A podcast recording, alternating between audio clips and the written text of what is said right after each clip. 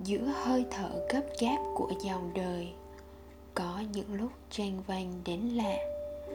Chẳng muốn chạy theo sự vội vã của dòng xe đông đúc tấp nập.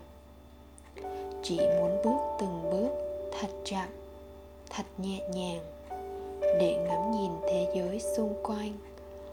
Từ những hàng cây hai ven đường dòng xe qua lại đông đúc. Có những lúc trống rỗng vô tận, cảm thấy mọi thứ diễn ra quá nhanh, thoáng như một cái chớp mắt. Có những lúc cảm thấy lạc lõng đến lạ, chỉ muốn ngồi lì một chỗ, lắng nghe những bài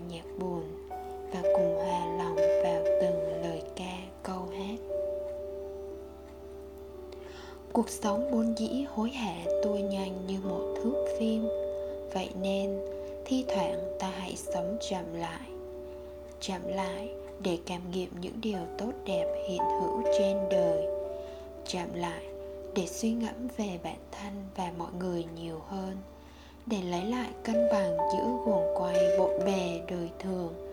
Sống chậm lại, rồi mọi chuyện sẽ ổn thôi. Nhưng sống chậm không có nghĩa là lãng phí thời gian, mà là trân quý món quà tặng cuộc sống. Dòng đời tựa dòng nước chảy xiết. Nếu tâm hồn là bão tố, thì ngoài kia, bình yên đến đâu? Ta cũng chẳng thể tìm được một nơi bình yên. Xong sống chậm lại là một cách tạo ra khoảng khắc bình yên cho tâm hồn chậm lại. Để khi vấp ngã, từ từ đứng lên và rút ra kinh nghiệm cho bản thân, để rồi thắp lên tia hy vọng dù là nhỏ nhoi trong tâm hồn. Chậm lại, để suy nghĩ về bản thân và hướng bản thân tới một phiên bản tốt hơn.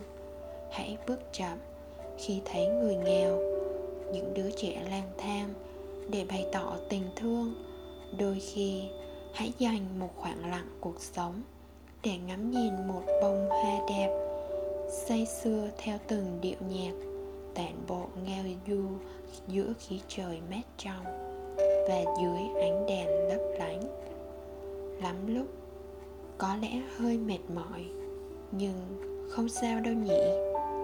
Nếu có mệt, thì mình nghỉ ngơi, sống chậm lại một chút, chứ đừng dừng lại và rồi, ngày mai mình sẽ lại bước tiếp và tiếp tục cố gắng đi tiếp trên con đường mình chọn